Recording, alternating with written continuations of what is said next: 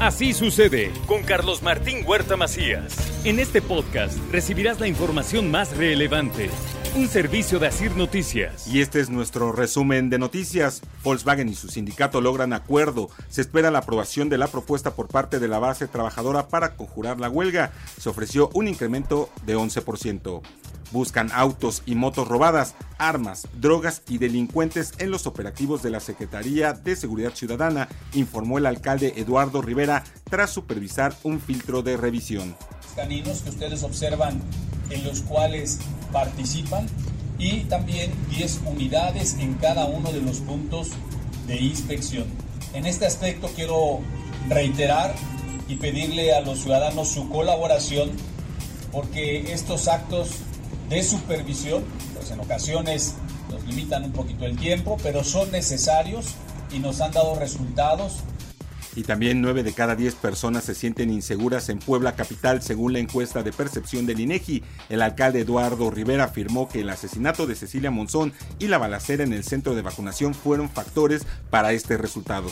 Vivimos de las noticias y de los escándalos que a veces provocan delitos de alto impacto, de los cuales tampoco Puebla ha sido ajeno, como el asesinato del activista o desafortunadamente también el caso que se dio en el centro de vacunación. Y seguramente estos dos casos en específico fueron los que influyeron en la percepción y en la opinión de las personas que fueron encuestadas. En Puebla se combate a la delincuencia, no se solapa desviaciones de la policía. Los delitos se investigan y sancionan, aseguró el gobernador Miguel Barbosa. ¿Qué pido más? Que haya, por eso es la percepción, que haya una actividad más fuerte, más intensa de las policías municipales, y lo pido a todas para no referirme a la de Puebla, en los temas de inmediatez. A eso se refiere la gente en ese tipo de encuestas a que fue a un cajero y sintió miedo. Pues mucha gente cuando es entrevistada en una encuesta puede decir cosas que a lo mejor puede pensar ocurren.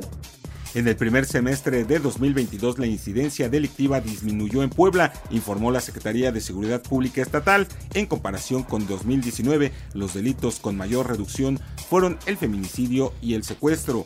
En más información, estudiantes acusaron de hostigamiento. La Policía Municipal asegura que no hubo ningún tipo de represión. Eh, ahí estuvo derechos humanos y como tal te puedo decir que no, no hubo ningún acto de violencia por parte de mis elementos. Nunca hubo una coacción a sus derechos de manifestación y por eso precisamente estuvo derechos humanos. Eh, la, la, eh, la, forma en que ellos se fueron fue de manera voluntaria y existió también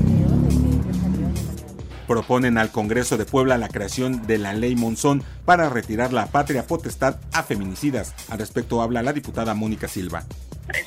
Iniciativa que nace con la, con la finalidad de, poder darle visibilidad a lo que sucedió con, con el tema de Ceci. La idea es que eh, podamos inmediatamente a partir de que tenga la vinculación al proceso suspender su patria potestad, suspender la custodia con la idea de que se pueda eh, como fue el caso de Ceci, su menor hijo pudiera en este caso incluso hasta salir del país y los familiares de Cecilia Monzón se pronunciaron a favor de retirar la patria potestad a los responsables de feminicidio. Piden sensibilidad a los diputados.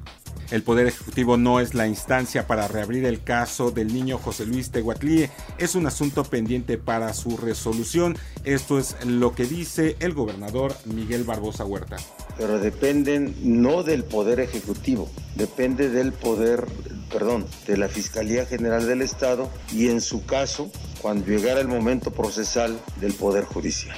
Así me expresaría. Y desde luego, que yo creo que es un asunto pendiente de resolver de fondo, un asunto pendiente de ser resuelto. El gobernador Miguel Barbosa solicitó a la Secretaría de la Función Pública realice una auditoría sobre el origen y manejo del SUAPAP. Pidió a los ayuntamientos vigilen el cumplimiento de obligaciones de la concesionaria. Le propondría a la Secretaría de la Función Pública haga una auditoría de la vida del SOAPAP. Yo la conozco, ¿eh? Yo la conozco. Y Función Pública tiene mucho trabajo al respecto. Para no expresarme yo sobre honradez o no de quienes han manejado esto. Sin incidentes, inició la vacunación en la Sierra Nororiental para aplicar la dosis a los menores de 5 a 11 años de edad. Vamos a estar en Atempan, Cuetzalan Huehuetla, Teciutlán, Tlatlauquitepec, Zacapuastla. Va a haber 23 módulos. Por favor, consulten la página de previenecovid19.puebla.gov.mx, diagonal vacuna, para ver la logística y los procesos de vacunación pediátrica.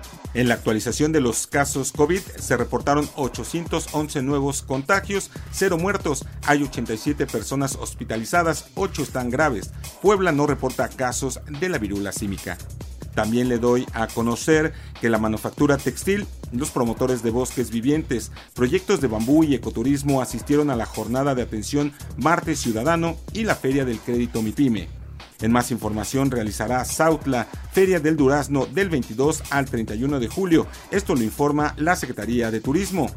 En más información, avanzaron 12 mujeres en el proceso interno para elegir a la próxima presidenta del Instituto Electoral del Estado y las aspirantes deberán presentar un ensayo y someterse a una entrevista con consejeros del INE. Siguiendo con la información, las acciones relevantes de los servidores públicos y de personajes como Gilberto Bosque Saldívar no deben politizarse. Hay una deuda social con el Benemérito de Puebla, señaló el gobernador Miguel Barbosa Huerta. No carguemos de interpretación política la vida de los grandes mexicanos, cualquiera que hubiera sido su pensamiento. Juárez no era priista, decíamos, desde la izquierda. Morelos no era priista, decíamos desde la izquierda.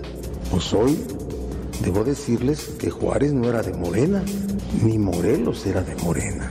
Tampoco Juárez era del PAN, ni Morelos era del PAN. Reportan tres muertos y dos heridos durante un enfrentamiento a balazos entre Grupo Armado y la Fuerza Territorial Poblana, esto en el municipio de Jolalpan, allá en la Mixteca Poblana. En Coronango, policía estatal detuvo a dos personas en posesión de aparente droga. Ambos viajaban en taxis. Ya en la información nacional, la percepción de inseguridad más baja en casi una década para la Ciudad de México, reporta la ENSU del INEGI. Por primera vez desde el 2015, la capital presenta un nivel menor al nacional, precisó la jefa de gobierno Claudia Sheinbaum. Una pijamada en Tijuana terminó con seis menores hospitalizados por consumir fentanilo. Los jóvenes entre 14 y 17 años de edad consumieron una alta dosis de fentanilo. Creían que se trataba de cocaína. Diputados piden que recompensa de la DEA por Caro Quintero sea para deudos de marinos. La DEA ofrecía 20 millones de dólares por información para la captura de este narcotraficante. El INE multa a partidos con 70.5 millones de pesos por irregularidades en las campañas 2022. El partido más multado es Movimiento Ciudadano con 16 millones de pesos, seguido del PAN con 14.8 millones de pesos. México recibe una solicitud de Canadá para el inicio de consultas por la reforma eléctrica. A partir de esta fecha, ambos gobiernos tienen un periodo de 75 días para solucionar la controversia durante esta etapa. De no lograrlo, Canadá solicitaría el establecimiento de un panel. Ya en información internacional, la primera dama de Ucrania pide a Estados Unidos más armas para enfrentar a Rusia. La esposa del presidente instó al Congreso de Estados Unidos a enviar más armas para afrontar la guerra contra Rusia. Bomberos griegos comienzan a controlar incendio al norte de Atenas. Grecia registra fuertes incendios que ya han obligado a evacuar algunas poblaciones cercanas a Atenas caen 40 integrantes de una red internacional de pornografía infantil allá en Perú. Unas 40 personas que formaban parte de una organización internacional de pornografía infantil fueron detenidas por la policía peruana.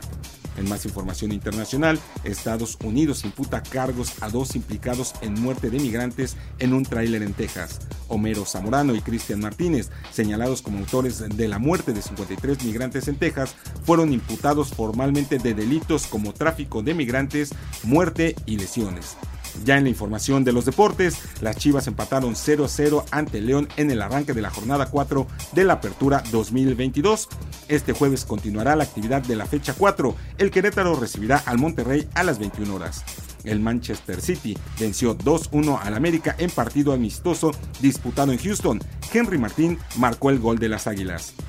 El delantero mexicano Raúl Jiménez marcó gol de penal en la victoria del Wolverhampton por 4-0 ante el Alavés en partido de pretemporada. Inglaterra derrotó dos goles a uno a España en tiempo extra para lograr el boleto a las semifinales en la Euro Femenil. Los Pericos de Puebla derrotaron 4 a 2 a los Diablos Rojos del México y empataron la serie en el Parque Hermano Cerdán. En lo que tiene que ver con deporte olímpico, el mexicano Tonatiu López avanzó a las semifinales de los 800 metros planos en el Mundial de Atletismo que se realiza allá en Oregon. En las instalaciones de la CODEME fue presentado el Deportium Puebla, quinto Congreso de Ciencias Aplicadas al Deporte que se realizará del 11 al 13 de agosto en el Centro Expositor. Y recuerde que así si usted está en iHeartRadio y ahora puede escuchar a toda hora y en cualquier dispositivo móvil o computadora nuestro podcast con el resumen de noticias, colaboraciones y entrevistas. Es muy fácil. Entre a la aplicación de iHeartRadio, seleccione el apartado de podcast, elija noticias y ahí encontrará la portada de Así sucede. Así sucede con Carlos Martín Huerta Macías. La información más relevante ahora en podcast. Sigue disfrutando de iHeartRadio.